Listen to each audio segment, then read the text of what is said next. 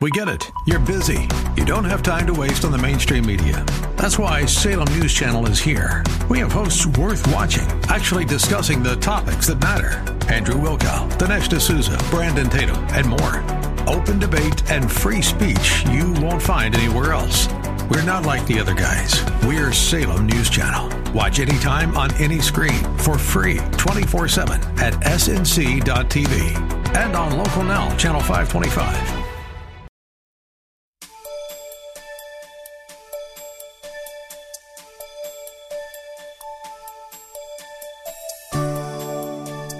Thank you for listening in. All of us have had things said about us that break our hearts. We know how that feels. Yet, we'll turn around and do the same thing to someone else. Why do we sin against God in this way? Because of our sin nature. The good news is that we don't have to live this way. For the Bible tells us that if we repent and confess of our sins to God who is just and righteous, He will forgive us and cleanse us. Have your Bible, pen, and paper handy as Pastor Rander ministers to us today. So guard your conversation. What? Don't let anything be said in your home. Also guard the content of your emails and your Twitters and your texting and your telephone and your cell phones. Listen, y'all can do conspiracy against foe and all you have to do is punch the send button.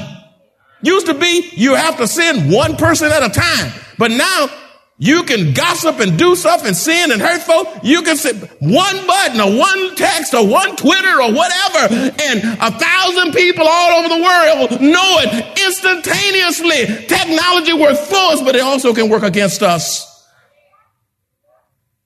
Refuse to spend airtime in godless chatter.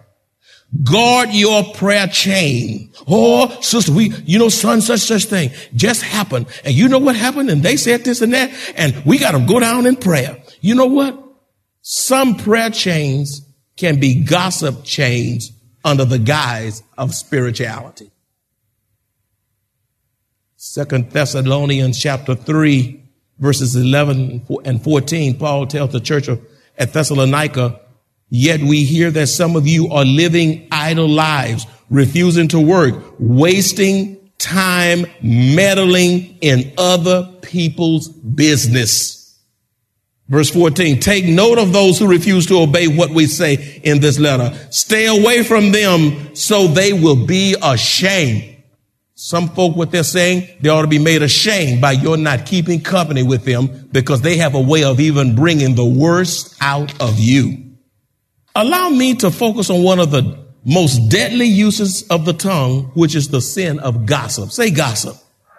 There are many of you here today. Oh, you won't cuss and you won't steal and you won't gamble and you won't drink alcohol and you won't look at pornography and you won't commit sexual immorality, but you think nothing of sharing gossip or reading it in the print media such as the National Enquirer, the Star, the Sun, the Misbehave, the Globe, the U.S. and People magazine. And some of you do it so often that gossip has become who you are.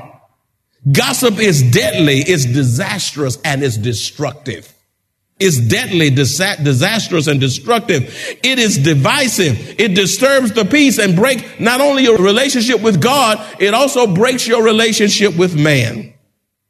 There is a story, listen if you will. There is a story about three members who were in leadership, in the leadership of the church.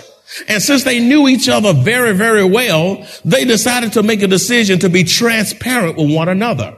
Therefore, they began to disclose their inner struggles because they were so close and wanted to be transparent. The first person in leadership said, I want, I would like to tell you all, I would, I'd like to tell you all in this circle today that I cheated on my wife. The second person in the leadership of the church said, you know what? In transparency, I have to tell you, I pilfered out of the offering plate on numerous occasions. But the third person said in leadership being transparent, I am a habitual gossiper and I can't wait to go tell it leaving here. what is gossip? What is gossip? I'm not going to leave you wondering today. Gossip is groundless rumors. It's groundless rumors. It's hearsay. It's, it's whispering behind one's back. Gossip is snooping. It is backbiting. You know what gossip is? It's news mongering. Gossip is sticking one's nose in other people's business. You know what gossip is? Passing on information that can't be validated or verified. You know what gossip is? Garbage in, garbage out. Now you know what gossip is. Well, with that being said, why do some Christians gossip? Isn't that a good question? Why do some Christians gossip? Well, they gossip, number one, because they love it. It's juicy. It's juicy. Number two, people gossip because of idleness too much time on their hand and they start talking about things that they ought not be talking about. Number three, uh, people gossip because they are envious or they are je- uh, because of jealousy. Uh, jealousy and being envious of a person will cause one to gossip. Number four, people gossip because they're nosy. Number five, people gossip uh, because it's a cover up. In other words, your own personal issues are left unresolved as long as you stay in someone else's business.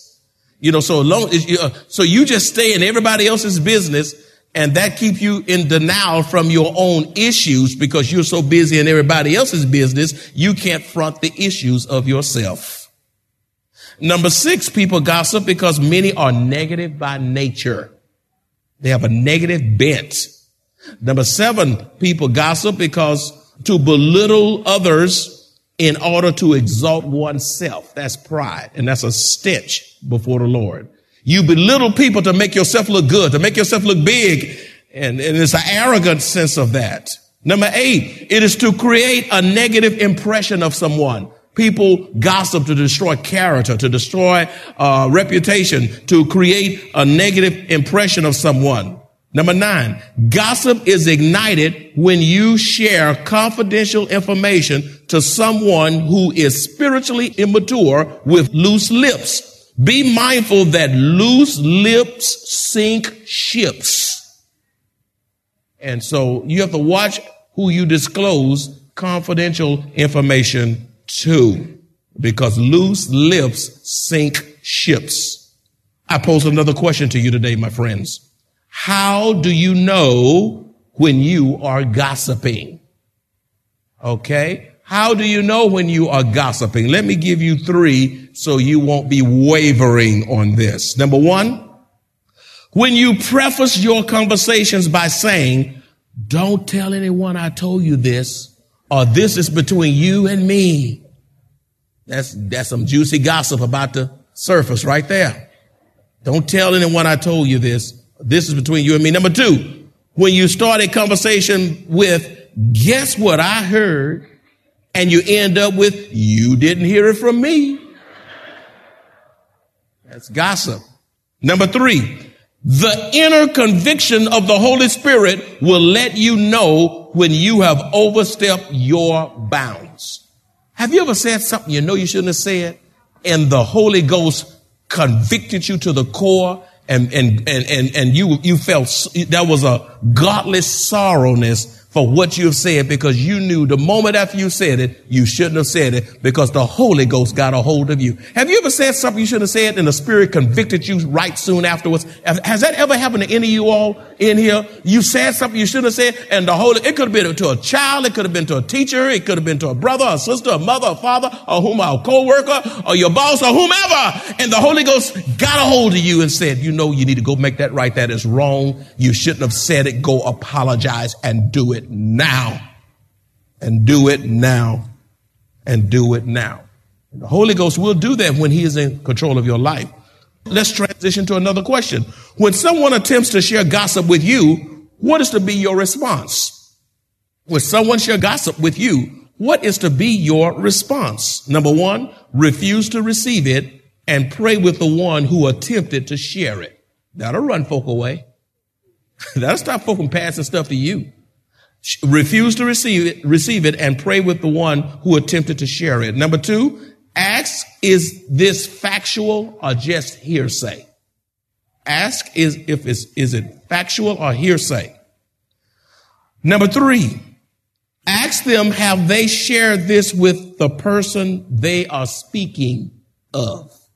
Woo-wee. He said, wait a minute, before you share that, have you talked to the person about this first before you bring this to me? No. Well, why are you telling me when you haven't gone to that person? You think folk gonna bring you anything else? No way. No way. No way. No way. Uh, uh, uh, uh, number four, ask them have they made any attempt to be part of the solution? They're passing you the information. You say, now how do you plan to resolve this? How, how you, how do you plan to be a part of the solution? I tell you what, this will cut down the, the, the trafficking of gossip, gossip all the way around. Uh, uh, number, number five, simply change the subject. Change the subject. Don't let them go there or you just change the subject. Uh, number six, ask them, here's the big one, ask them, did the, now did the Holy Ghost tell you to inform me of this or are you operating in the flesh? Ooh, is this of God? Is this from the Holy Ghost? The Holy Ghost told you to tell me this? Or is this your flesh out of control? I tell you what, they will never pass on gossip to you ever again. Won't you say amen? Well, finally, but at least, how do I glorify God with my tongue? How do I glorify God with my tongue? That's the question we want to end with. Number one, lift up the name of Jesus. We ought to spend time instead of gossiping and running folk down and bashing folk and backbiting. We ought to worship God with our tongue, honor Him, adore Him, esteem Him, extol Him, bless Him. Psalms 34 1 says, I will bless the Lord at all times. His praise shall continually be in my mouth.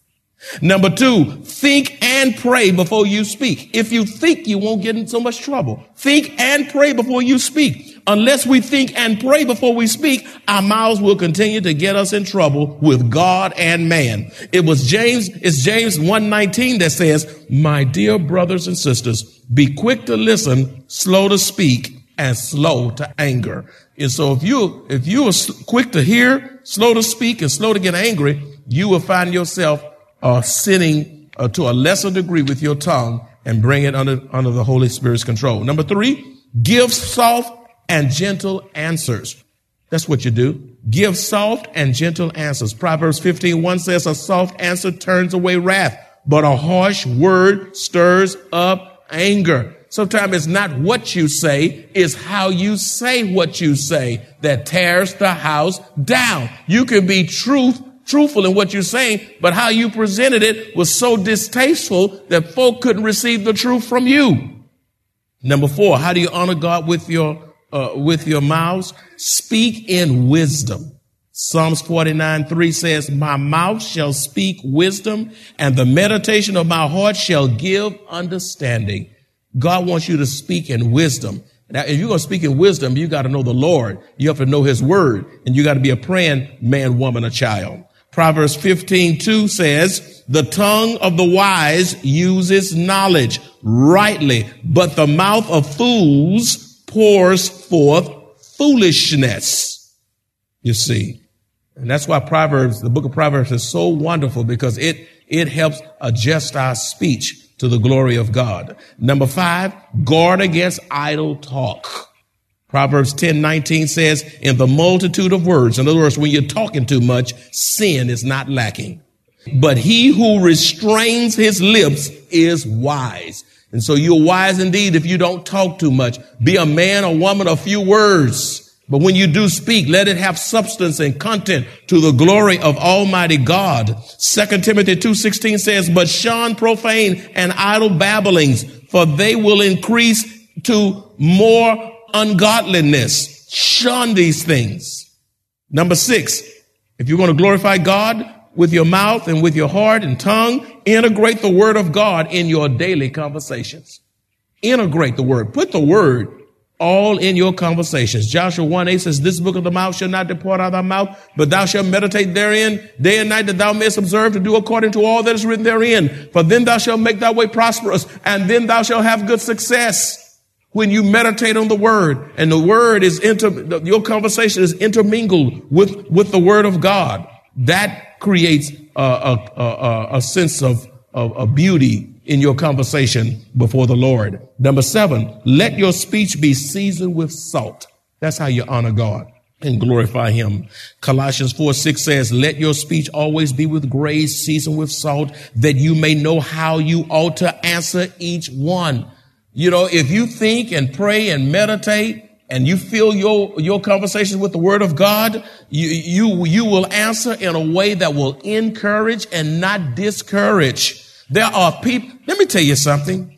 Thank you, Holy Ghost. There are people who are on the edge. Okay? How many of y'all know people who are on the edge? It may be you. There are people who are on the edge. Do you realize there are so many around you even in your circle, and on, and on your job and wherever, they have, they have suicidal tendencies and you don't even know it. That could be the person who's sitting right in front of you or beside you or in back of you. And what you say can push them over the cliff or what you say can get them back off of the edge and put them back into the safety zone. And it's so critical that we learn how to answer and speak with grace and love and, and have our speech seasoned with salt so that we can get edgy people out of the danger zone. And our mouths can be a source of encouragement because we bless someone by pushing them back from the edge. Oh my goodness. Do your words create a desire for people to be in your presence? Because of how you speak, they long to be in your presence. And do they feel refreshed when they leave your presence? You see, I love these three verses in Proverbs. You see, Proverbs 15, 23 says, a man has joy by the answer of his mouth and a word spoken in due season. How good it is.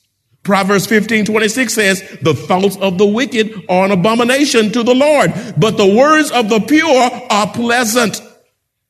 Proverbs 25, 11 says, a word fitly spoken is like apples of gold in settings of silver. Wow. Listen, your words must minister to those who cross your path. And, and, and, and listen, God is not concerned about how popular you are in the world or on your job or in society if you can't connect with your words to your wife, to your husband, and to your children. That's why there's so much divorce in the church because the, the, the, the, the fact of the matter is many of you don't know how to talk to one another. You're mean to one another. You're ugly to one another. You're sassy with one another. You're rebellious with one another. You're destroying one another. And, and, and, and, you say, well, and you just rape a person emotionally with your words. Oh, God, help me preach this message. Only when you allow the Holy Spirit to cleanse your heart and to renew in you a right spirit will you be able to bless others with the words from your mouth. You see, Psalms 51:10 says, create in me a clean heart. Oh God, renew a right spirit within me. Let me tell you something. When you, I, I can tell when somebody's got a bad spirit. It doesn't take me long to identify a person with a bad spirit. You don't have to tell me your spirit bad. It's something about your spirit that just, it makes my spirit edgy. I can't connect with you. You know, and, it don't take me long to figure you out. That's why some folks don't like to hang around me because they don't want to be found out. And when you have a bad spirit, you're subject to say anything. Your spirit's bad. You know, if I'm gonna hire anybody to work on staff here, uh, they can have a PhD, but after the PhD, that's that's good to have all that stuff. But I want to know about your spirit. I want to know, can you communicate? I want to know, are you a team player? I want to know, I, I, you, uh, yes, to have a theological degree is good, but I want to know, do you have an anointing on you? You can have a degree without an anointing. You see, I want somebody that can talk with me and to me with respect and me back to him. You know, you, you can say no, you know, people say, Pastor, how do you do that? You can say no to a person in such a way that they don't even realize they've been turned down. God will teach you how to do that if you listen to him.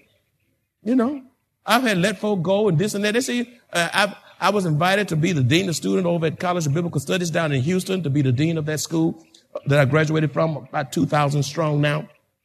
And they sent an entourage of people up here a number of years ago. Before this, anything was on this property, it was just land. And the, and the president of the school and all of them came down with their entourage and they said, uh, uh, uh, Pastor Draper, we want you to come. We want you to be on staff. We want you to come back to Houston, go back home. We want you to be over this school and we want you to minister to pastors here. And I, I told them, they took me out, my wife and I, and just, just lavished us with all kinds of stuff. And I just said, you know, and I said in such a way that when they got back to Houston, they said, well, did we get turned down or what? You know what they did? They, they bought more folk, came back up here. You know what that statement was to me? You turned us down so gracefully until we didn't realize you said no. Can your no's and your turn downs be so full of grace and love and wisdom until a person is turned down in such a way that they don't even realize they've been turned down because you had such grace with it and such love. The Spirit of God will show you don't have to be abrasive to make your point. And, and getting loud doesn't make things better. Why is it when you argue, you get loud? Even if you're going to discipline your child, you can do that with grace. Now, Johnny, did not I tell you not to do that? Why did you do Now come here, Johnny. We're going to have a nice love relationship. Johnny. And I'm smiling all the time. My the tears start rolling because they know they know Daddy finna get them, and I'm smiling. I loved on them. You know, we, we, even when you whip your children, you chase them, you have to deal with them. If you deal with love, let's listen. It's unexplainable when you discipline in love, and when you can turn down or say no and have such beauty in your speech. There are people saying, now that's a daddy or mama, a husband, a wife, a boss who loves the Lord and so connected to the Lord that they speak even in their nose, they minister to me in a powerful way. Amen. In ancient Greece, Socrates was widely lauded for his wisdom. One day, the Greek philosopher came upon an acquaintance who ran up to him excitedly and said, Socrates, do you know what I just heard about one of your students? Wait a minute, Socrates replied. Before you tell me, I'd like you to pass a little test. It's called the test of three cups. Three cups, said the person. That's right. Socrates continued. Before you talk to me about my student, let me take a moment to pour out the dregs of what you're going to say into the three cups and see what is left. The first cup is truth. Have you made absolutely sure that what you are about to tell me is true? No, the man said. Actually, I just heard about it and, uh, oh, oh, stop. All right, says Socrates. So you don't really know if it's true or not. Now let's try the second cup, the cup of goodness. Is what you are about to tell me about my students something good? No, on the contrary. So Socrates continued, you want to tell me something bad about him, even though you're not certain it's true or good? Man shrugged, a little embarrassed. Socrates continued, you may still pass the test because there is a third cup, the cup of usefulness. Is what you want to tell me about my student going to be useful to me? No, not really. Well, concluded Socrates, if what you want to tell me is neither known to be true, nor good, nor even useful. Why tell it to me at all? The man was defeated and ashamed. And this is the reason Socrates was a great philosopher and held in such high esteem. Listen, my friends, before sharing with others, first ask yourself these probing questions before sharing with others. I'll give you five and I rest my case. Number one, is it true? Is what you're about to pass on, is it true? Number two, is it good? Is it helpful? Is it beneficial? Number three, is it useful? Is it going to bless? And is it going to bless? Number four, will it build up or tear others down? And number five, will it honor and glorify our Lord? Ask yourself these questions. Is it true? Is it good? Is it useful? Will it build up or tear down? Or will it honor and glorify our God? Continually asking ourselves these questions will search the heart, corral the tongue, and sift the gossip out of our lives. These are the words of Sister Wanda Little's third grade teacher, Mrs. Alexander. Allow me to share them with you at this time as I close. In wisdom ways you'd wisely seek five things observed with care. Of whom we speak, to whom we speak, how, when, and where. Let the words of my mouth and the meditation of my heart be acceptable in your sight. O Lord, my strength and my redeemer. And all God's children said, Amen. There is an old gospel song that says, Without God, I could do nothing. Without Him, I would fail. Without Him, my life would be rugged like a ship without a sail. We can control what we say when we take God at His word. In and of ourselves, we are not able to control our tongue. Deliverance comes only through God the Father, God the Son, and God the Holy Spirit. Absolutely nothing is too hard for Him.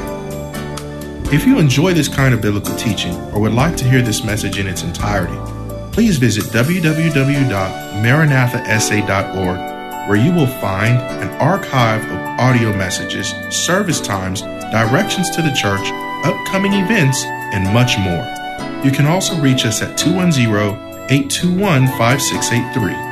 Maranatha Bible Church is located directly at 7855 East Loop 1604 North in Converse, Texas, 78109, directly across from Randolph Air Force Base.